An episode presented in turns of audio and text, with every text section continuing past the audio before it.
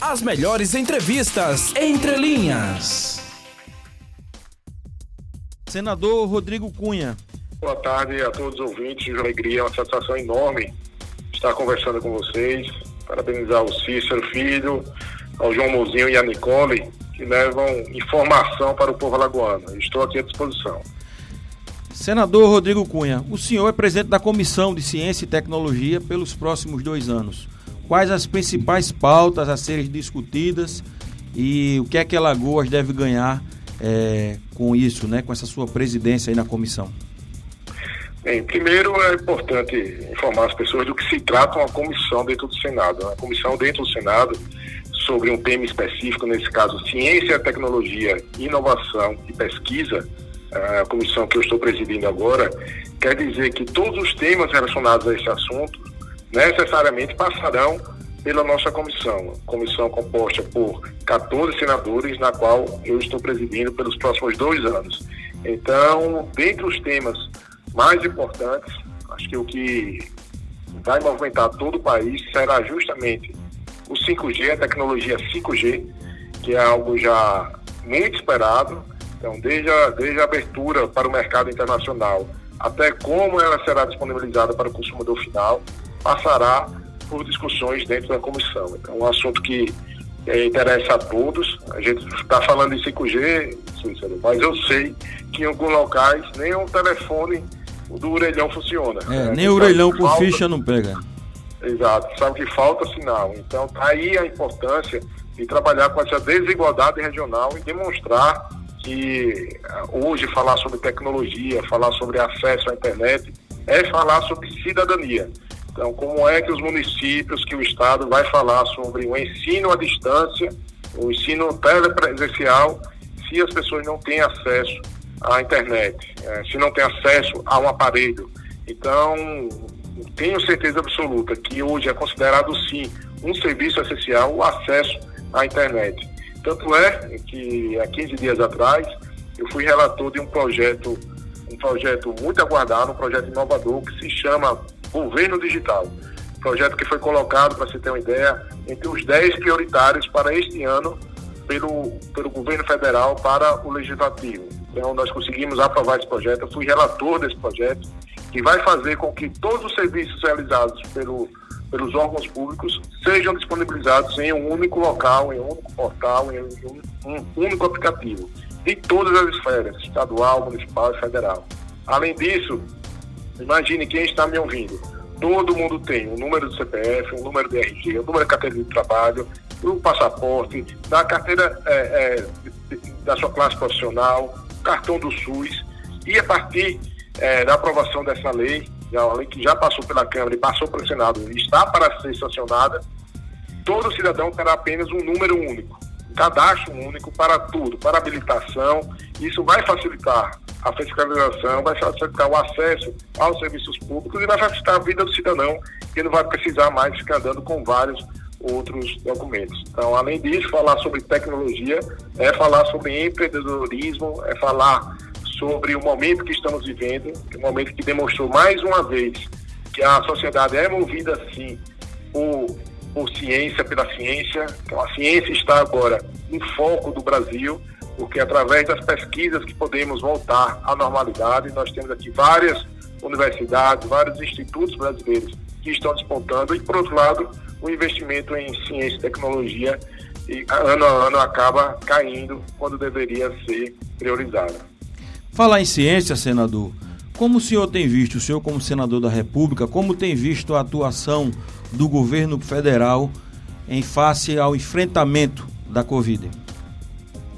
Bem, na minha visão particular, é, eu acredito que antes da política, numa situação como essa, que envolve saúde, que envolve a vida do próximo e a nossa vida, que deve estar em primeiro lugar é a ciência, são os dados deve sim se respeitar todos os protocolos que já foram colocados e testados mundo afora. A orientação da OMS para que se tenha um distanciamento controlado, para que se use máscaras, para que se passe álcool gel e para que se vacine, é, a, que se tenha uma imunização em massa. Então, eu sou favorável a defender a ciência. E qual a sua avaliação, senador, em relação à atuação do governo federal? Como senhor vê a atuação do governo federal no enfrentamento à pandemia? Bem, por ter tido durante muito tempo uma inclinação em não seguir o que determinam os protocolos mundiais de saúde, com certeza não, não corroboro. De maneira alguma, o que está sendo apresentado diferente daquilo que é defendido pelos médicos, infectologistas, pela Organização Mundial de Saúde, pode, no meu ponto de vista, ser motivo de aplausos ou de concordância. Então, não concordo com a forma como está sendo conduzido, mas, por outro lado, também percebo que recursos foram destinados aos estados, aos municípios, para serem é, investidos em saúde. Inclusive, como parlamentar, também consegui destinar recursos para a maioria dos municípios alagoanos, Estou fazendo um trabalho de fiscalização para saber com que foram utilizados esses recursos para que a gente possa ter é, minimizado essas ações do Covid. Então, tudo que foge à ciência, tudo que foge àquilo que é baseado por especialistas, para mim não tem a minha concordância. É, o senhor apelou é, por apoio ao setor produtivo alagoano junto ao ministro Paulo Guedes. É, agora, recentemente, o governo de Alagoas é, lançou um pacote de auxílio econômico na ordem de 100 milhões né, para ajudar o setor produtivo, sobretudo de bares, restaurantes, enfim. Como se ouviu esse pacote, esse, esse pacote de auxílio do governo a esse setor? Bem, eu apelei ao ministro Paulo Guedes, como apelei também ao governo do Estado. Né? Posicionei no sentido de que, nesse momento em que o governador fala que tem 5 milhões de reais nos cofres, que os cofres estão cheios, é hora de ter uma visão para o social, sem dúvida nenhuma, com CRIA, com programa destinados a distribuir recursos para as mães eh, e para os mais vulneráveis, sem dúvida nenhuma, mas é importante olhar para quem gera emprego, quem gera renda e que está com a corda no pescoço. Então é necessário sim fazer eh, um, uma campanha, um trabalho de ajuda aos micro e pequenos empresários, aos setores de bares e restaurantes. É importantíssimo para que se mantenha também a saúde mental, a saúde mental, para que se mantenham os empregos, para que a gente consiga ter uma expectativa positiva durante esse momento da pandemia. Então, infelizmente, só são notícias negativas e o governo do estado, por ter condições de fazer isso, acho que faz, deve fazer o seu papel de se aproximar mais do setor produtivo, tomar decisões, inclusive, só depois de conversar com os setores. O que a gente observa é que muitas vezes os setores são surpreendidos com, com novos decretos, com, com o aperto das faixas da amarela para laranja, laranja para vermelha, sem muitas vezes sentar à mesa e se ter alguns diálogos. Então, através dessa forma, já há uma sensibilidade enorme do empresariado, eu tinha conversado com eles.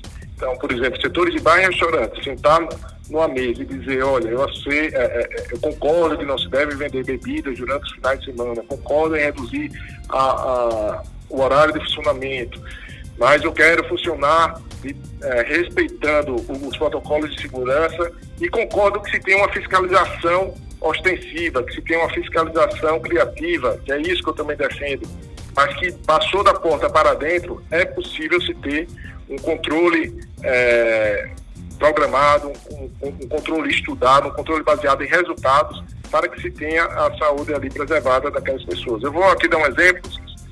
É um exemplo que, no primeiro momento do ponto alto da pandemia, aqui em Alagoas, foi um exemplo que também rodou o Brasil inteiro. Os cursinhos pré-vestibulares foram proibidos de dar aula. No entanto, naquele momento, os bares e restaurantes estavam funcionando. Então, o professor levou seus alunos para o bar para dar aulas a ele. Porque se no bar poderia ficar quatro pessoas dentro de um, é, é, sentadas nas cadeiras ao redor da mesa, ele levou seus alunos para ali e começou a lecionar. Então o problema não era o cursinho funcionar, era a forma como ele poderia funcionar. Então esse olhar linear, passar uma régua para todos, no momento que nós estamos vivendo, é inaceitável. Então tem que já se passou essa curva de aprendizagem. Nós devemos agora agir de maneira personalizada, mas tentando no, o, o máximo possível fazer com que os negócios funcionem com a segurança que se espera. É o que parece a medida foi bem aceita, né, senador, pelo, é, pelo setor. É, inclusive o presidente da Abrazel disse, aspas, fico muito feliz em chegar no dia de hoje e ver uma medida tão forte tão potente como vocês estão entregando. Precisamos reconhecer que elas foram além do nosso pedido. É muito bom ver nossas expectativas superadas, né? falou Tiago, Tiago Falcão, presidente da Abrazel. O senhor também vê dessa forma? As medidas, elas efetivamente são é, muito importantes para o mercado, para o setor? São medidas positivas, sem dúvida nenhuma. Estou aqui concordando. Acho que é assim que o governo deve fazer. Deve se aproximar do setor, deve ajudar o setor. No momento como esse, que tem caixa, que tem recurso em caixa, deve fazer sim o que estiver ao seu alcance para é, minimizar os efeitos dessa pandemia. Da mesma forma como também está fazendo a prefeitura. Né? A prefeitura abrir mão de impostos, abrir mão de taxas. Eu acho que todos podem contribuir com esse momento. Verdade. Então não é, não é um problema isolado, não é um problema de um segmento, é um problema de todos. Então, dessa forma, é, com certeza o segmento estará ao lado. É verdade. A prefeitura também é, tomou medidas para socorrer né, os setores produtivos. Eu acho importante, como o senhor bem colocou, o poder público ele ganha mais relevância ainda nesses momentos né, e precisa naturalmente fazer o seu papel e, e é isso que a gente viu recentemente. Esperamos que realmente é, continue né, medidas nesse sentido. Senador, mudando um pouco de assunto, é, o, o senhor vem acompanhando a questão do caso Pinheiro, o senhor participou né, durante toda essa problemática, já como senador. É, há muitas reclamações de pessoas que não receberam suas devidas indenizações, principalmente comerciantes nós entrevistamos aqui o pessoal da associação lá dos comerciantes, dizendo que a Braskem tem dificultado ao máximo para que eles recebam. Eles estão numa situação de muita dificuldade. Converso com muitos comerciantes lá.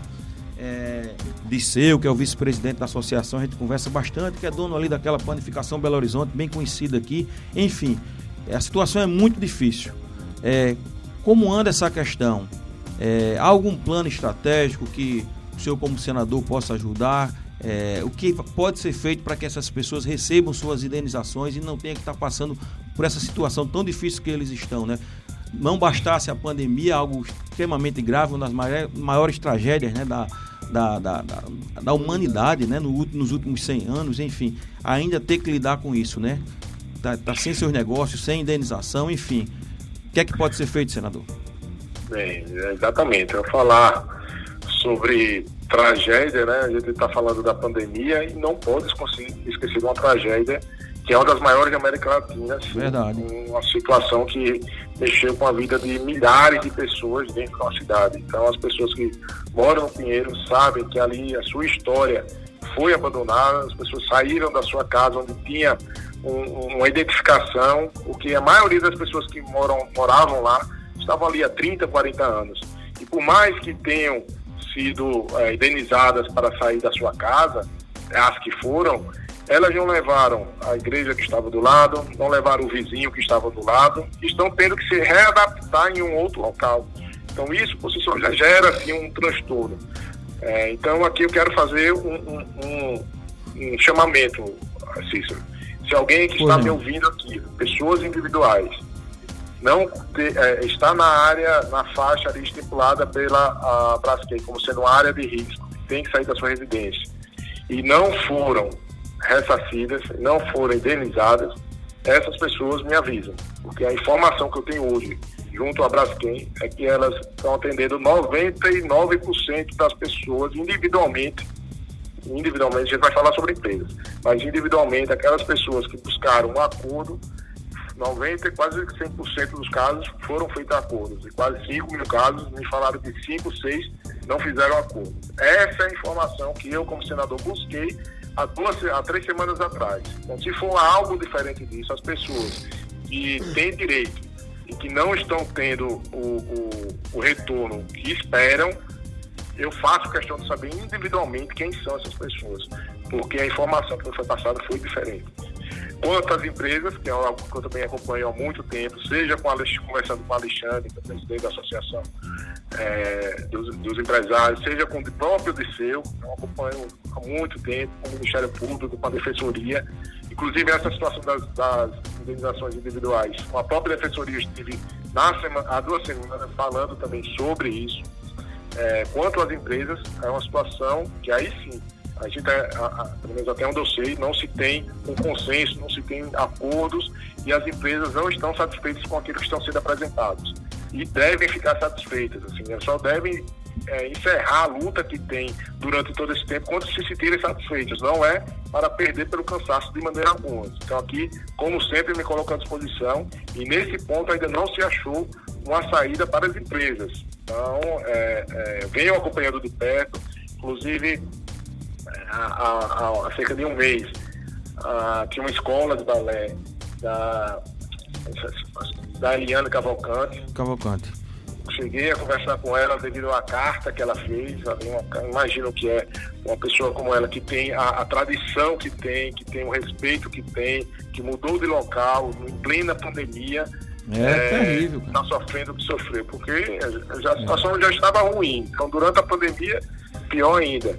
É, a gente sabe que um empresário que vai sair colocar o seu negócio em outro local, quando ele diz que era uma empresa que estava no Pinheiro, para ele conseguir crédito é mais difícil também, porque as pessoas já sabem que já saem em dificuldade. Então, tudo isso é, é, é e envolve muita gente, né, senador? Porque não é o comerciante só em si, né? É como eu conversava com o Liceu. Aí tem funcionário, né? Para onde essas pessoas, onde essas pessoas vão trabalhar, porque além de tudo gera desemprego, questões trabalhistas, como indenizar essas pessoas. As pessoas têm direito trabalhistas com anos de serviço. Perfeito. Esse é o grande problema também, um dos grandes problemas, porque se você sai, vai continuar negócio, se não vai, as pessoas, a indenização não é de uma hora para outra. Então, Complicado, é, tem muita gente trabalhando, são valores altos, porque as pessoas trabalham bastante tempo em um local. Então, ninguém aqui está buscando se dar bem, mas ninguém quer ser passado para trás. Então, nesse ponto das empresas, tem muito a amadurecer também. A minha, a, a, eu coloco à disposição e a minha solicitação aqui é que não se deixem vencer pelo cansaço.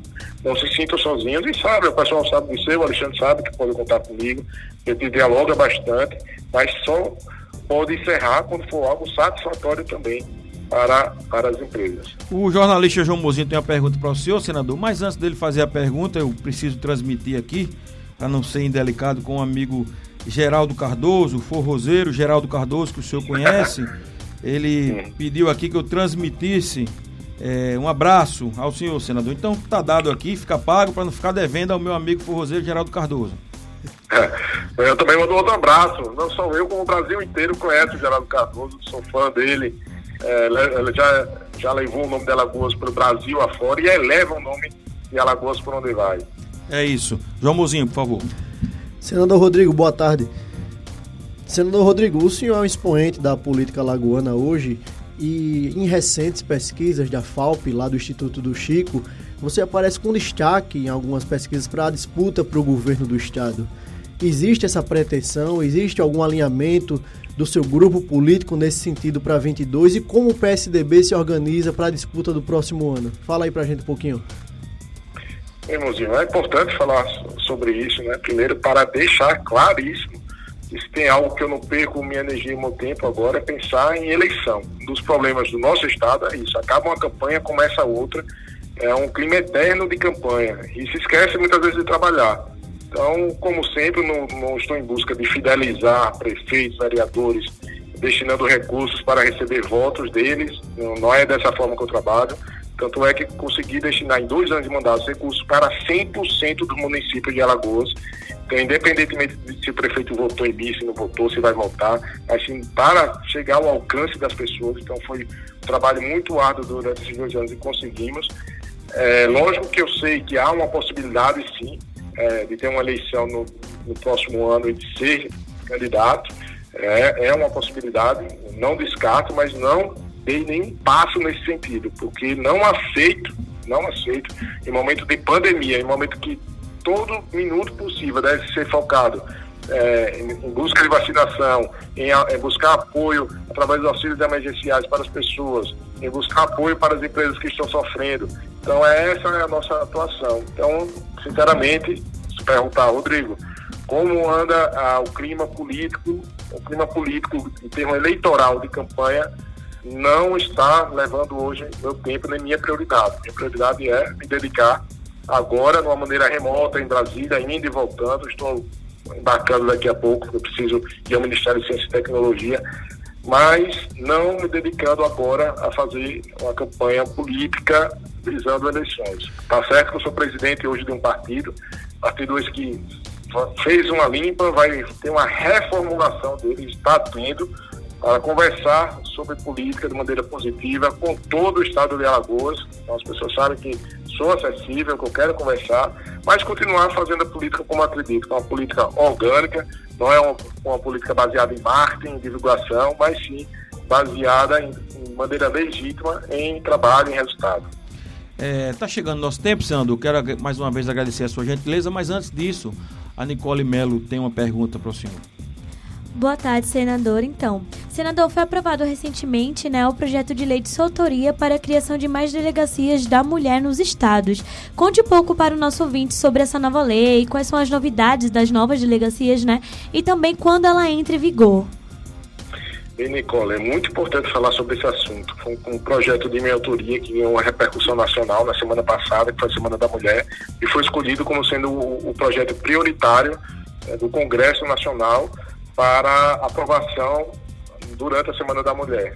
Então, foi uma honra para mim ser um homem, mas mesmo assim ter, ter noção do que uma mulher que é violentada passa no estado de Alagoas e no Brasil. Para você ter uma ideia, a cada oito minutos uma mulher é estuprada no país. Então é um índice terrível. E essas mulheres, quando são, são alvo de violência aqui em Alagoas, só tem duas duas cidades que têm delegacias especializadas, em Maceió e em Arapiraca. Eu imagino que é uma mulher que é violentada sexta-feira à noite em Delmiro Gouveia. Ela só poderia registrar uma reclamação em Arapiraca na segunda-feira. Então isso é o maior desestímulo. Por quê? Porque também essas duas delegacias, essas, essas duas cidades, são três delegacias, duas em Maceió e em Arapiraca. Essas três delegacias, elas não funcionam exatamente quando as mulheres mais precisam, que é durante o final de semana. Então imagine, os maiores índices de, de, ocorrência de violência contra a mulher é na sexta noite, sábado e domingo. E as delegacias estão fechadas. As mulheres não podem fazer isso. Além disso, uma mulher que é violentada, imagine, muitas vezes é por, um, por uma pessoa próxima a ela, e ela vai chegar numa delegacia para fazer uma queixa. Quem atende ela é um homem. Já, já escutei vários relatos que dizem muitas vezes, o, perguntam o que foi que ela fez para, para ser violentada em outra situação, mesmo que não seja, que ela seja bem atendida, ela se sente constrangida em dizer questões íntimas para um homem. Ela acabou de sofrer um trauma, então está ali perante um homem. Falar exatamente o que aconteceu com ela é muito delicado. E isso é o que nós chamamos de uma revitimização pelo Estado. Por isso, nesse projeto, além de ter um estímulo financeiro para a instalação de mais secretarias, mais, mais delegacias da mulher nos estados também é para que elas funcionem durante os finais de semana e que tenham atendimento no, numa sala é, é, separada, preferencialmente por mulher, outra mulher atenda, se tenha um auxílio psicológico também. Então é um projeto muito completo que foi abraçado pelo Congresso Nacional.